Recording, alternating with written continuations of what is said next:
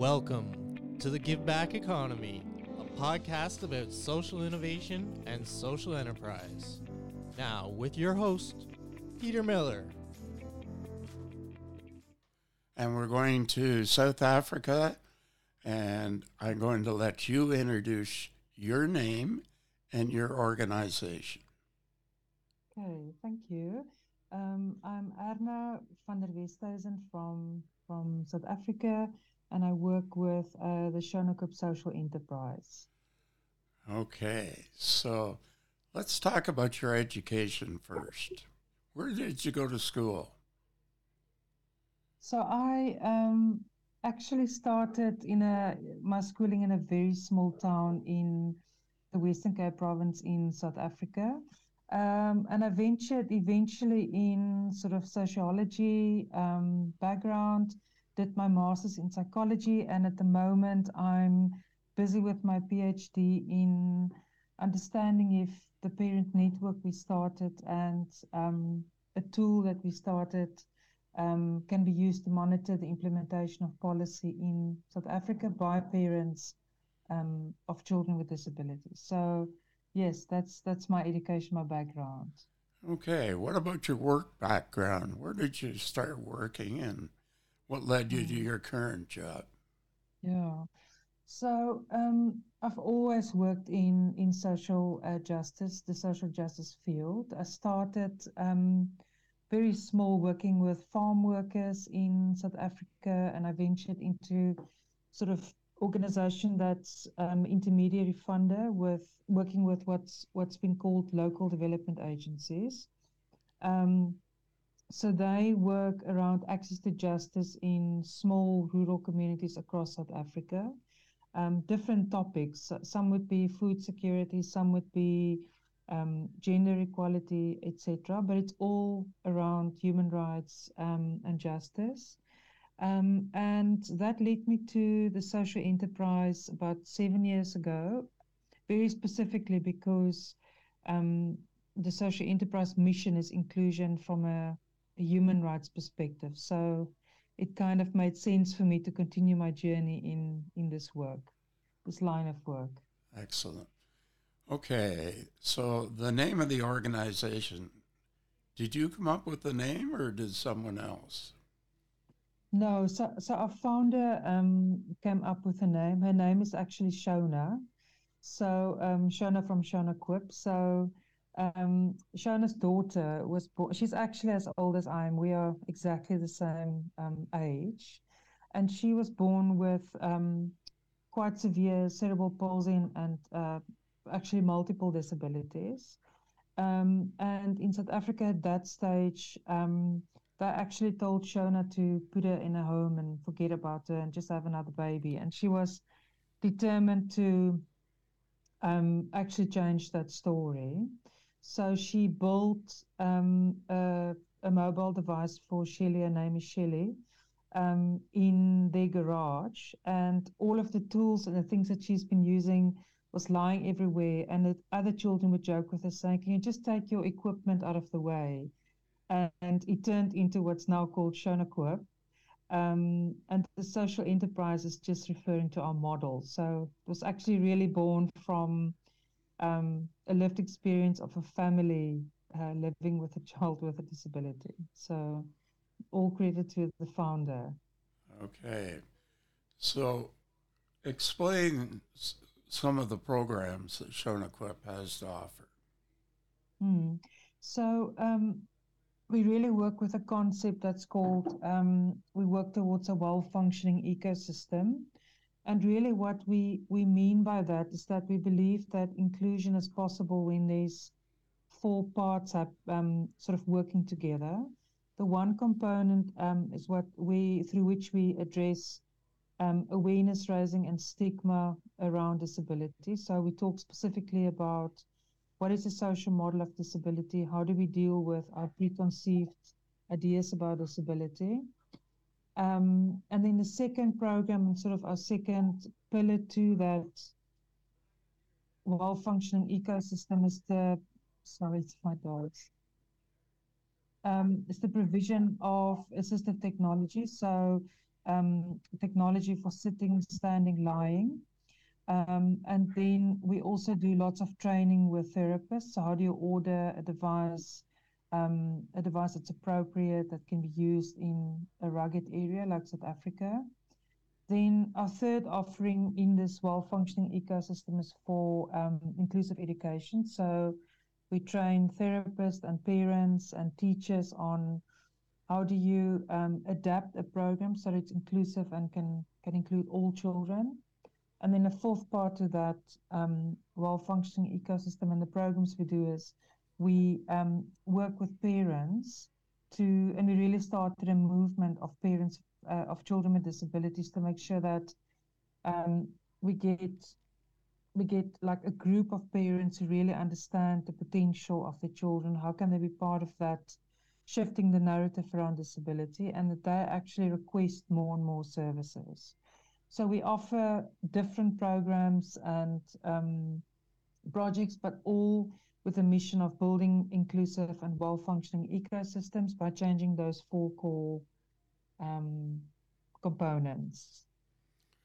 Okay, talk about the importance of partnerships. Somebody actually asked me the question today in a different sort of conversation, and the work. The geographical areas, but also the places where our work works best is actually where we partner with a variety of people together. So, for instance, the one is where we can find a partnership between government, private, and civil society, because it creates like a triangle of accountability, but also sustainability. So nothing really that we do is without partnerships. That might be a partnership with a global partner, a community partner, government, but there's always in partnership with someone.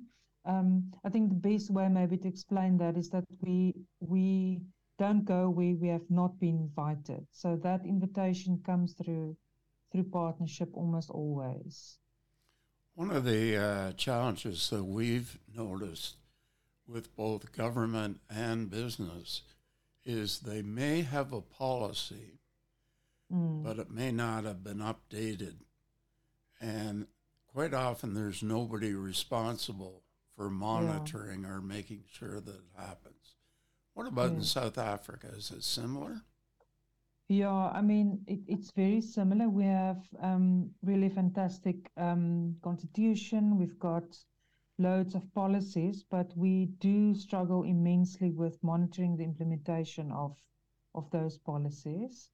So a lot of the work we do in terms of assistive technology is actually building waiting lists. And so what that means is we try and in a specific geographical area, locally or nationally, build the waiting lists. So in other words, we can communicate to government these are the actual need. In other words, delivering on the policy means that for the following children, you actually need to seat, for instance. But one of the very active work that we are doing in terms of that, to make sure that, you know, that we keep government accountable and monitor the implementation of the policy is through a tool that we designed called the Lead Stock Parents Tool. And the tool is based on analysis of the pillars of the White Paper on the Rights of Persons with Disabilities in South Africa, as well as the Convention on the Rights of Persons with Disabilities. And we designed it in a very, very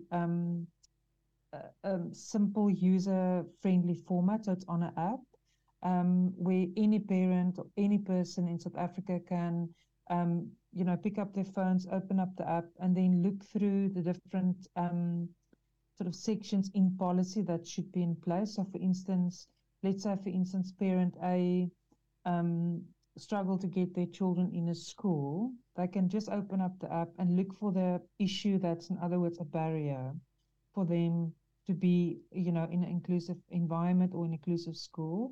And they can monitor the implementation of that policy at that moment.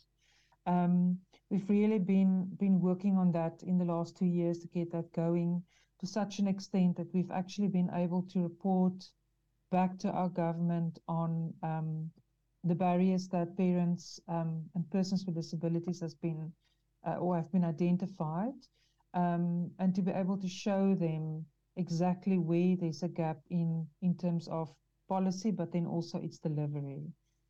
So that's been a really significant piece of work that we've been investing time in the last, I would say, 2 years. We have a group here that will go into a school and into a classroom where there's a child with a disability in order to help integrate them into the classroom. Because many young children get bullied.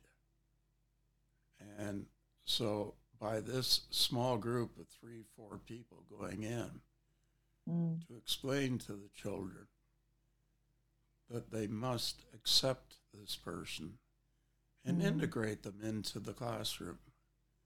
And the teacher appreciates that kind of help. Yeah, for sure. I mean, we see it really firmly like situated within our beliefs about disability and our beliefs about what children are really capable of, because we often look at them through our own lenses and not really through what's possible for them. I think it's because we've been so taught that you must look and behave in a certain way to be able to be integrated. So, I mean, I see it so often that for children, inclusion is actually second nature. They do it without really even thinking about that, because they don't see all of the barriers that we as adults are being taught to see to some extent. So I hear you. Okay, let's talk about adults. Is getting a job a problem for a person with a disability? Yeah, for sure. I mean, our unemployment rate to start with is shocking.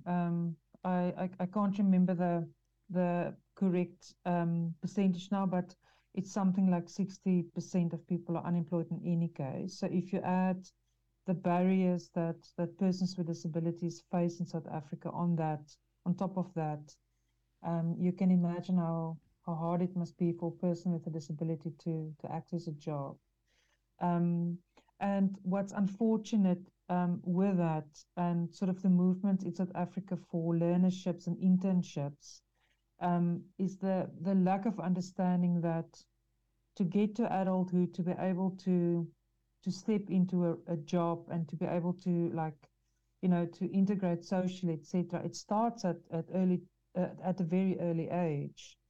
So it's almost like we need to go back to advocate for, you know, from the very early age.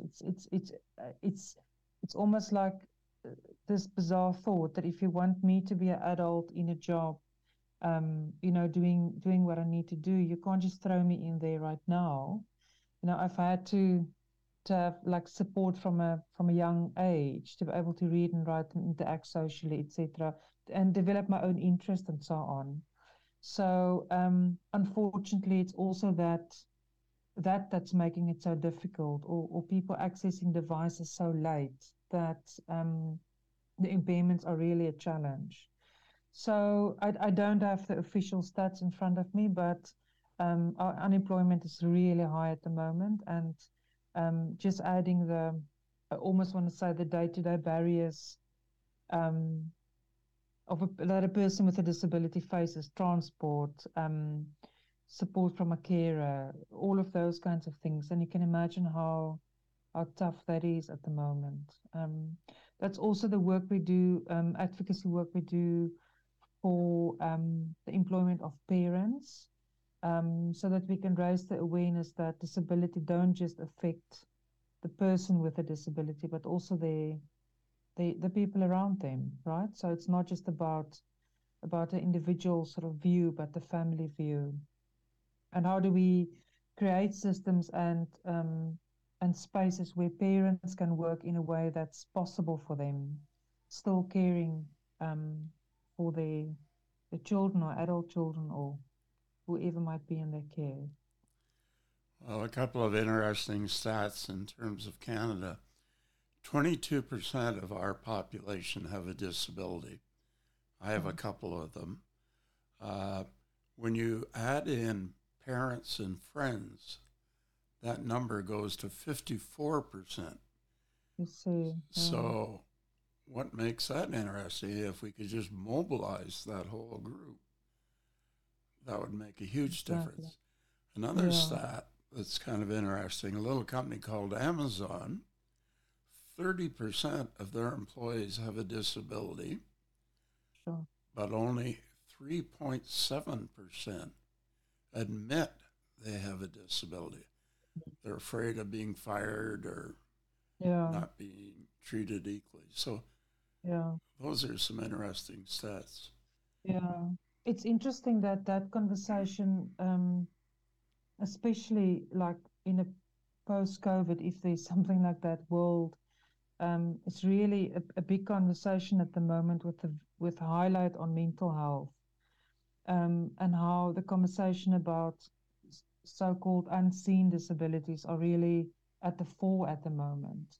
And how do we actually go about those disabilities that's not physical and that people automatically imagine that that person must have a disability. So that conversation is very high. It's, you know, it's going on in South Africa, but I mean globally really, not just South Africa at the moment. Okay, so let's talk about the organization. You've been there for a little bit. Where do you see the organization 3 years from today? Yeah, interesting, eh? We just moved into a bigger building. We've made the decision strategically to actually grow out of the post-COVID world. So all of the challenges that we faced. So we are dreaming of exporting our devices. We do have our FDA certificates and our ISO 13485. The only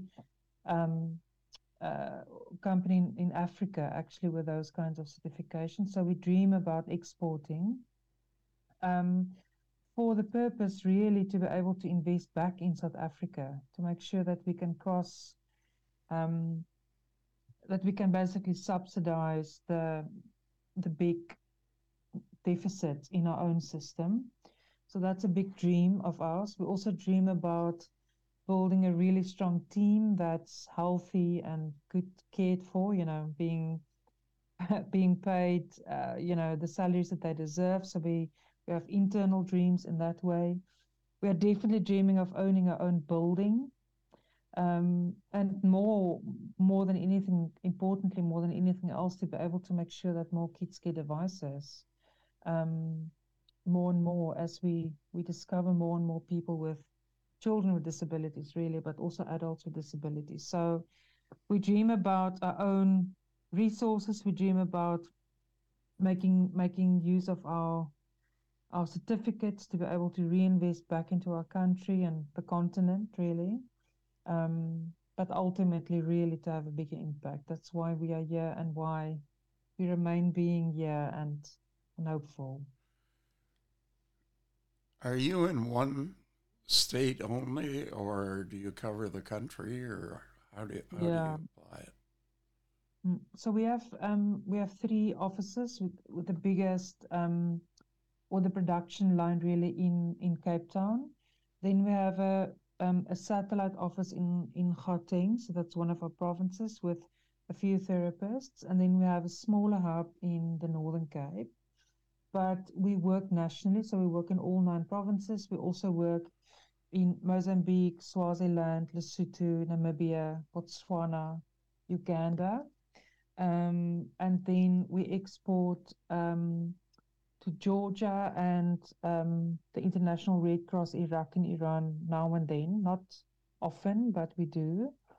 And then we have a registered entity in the UK and in USA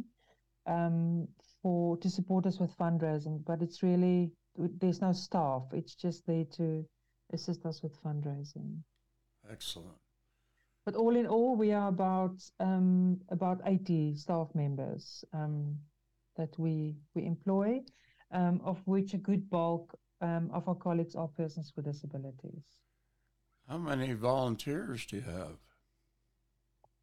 At the moment, we about 5 of them at the moment, but they're all young South Africans, sort of in programs to get them some experience. So it's all young South Africans that's sort of in their first job, doing a few things here and there. But we don't have volunteers from outside of South Africa at the moment. See, we have 15 universities that have a disability program included within their... that's amazing. That's so I would think there'd be a lot. See, I'm a former professor as well, but I would think a lot of universities and colleges would be very happy to have their students volunteer with you. So yeah, there's in the future there's an avenue you could explore. Maybe. Okay, so last but not least, the website. Where do people get more information about Shonaquip? Yes, they can go on our website, shonaquipse.org.za, or on Facebook, Instagram, and Twitter, I think. So shonaquipse.org.za. Okay. Well, thank you very much for staying up late tonight. And I appreciate your time. So, no, thank you, Peter.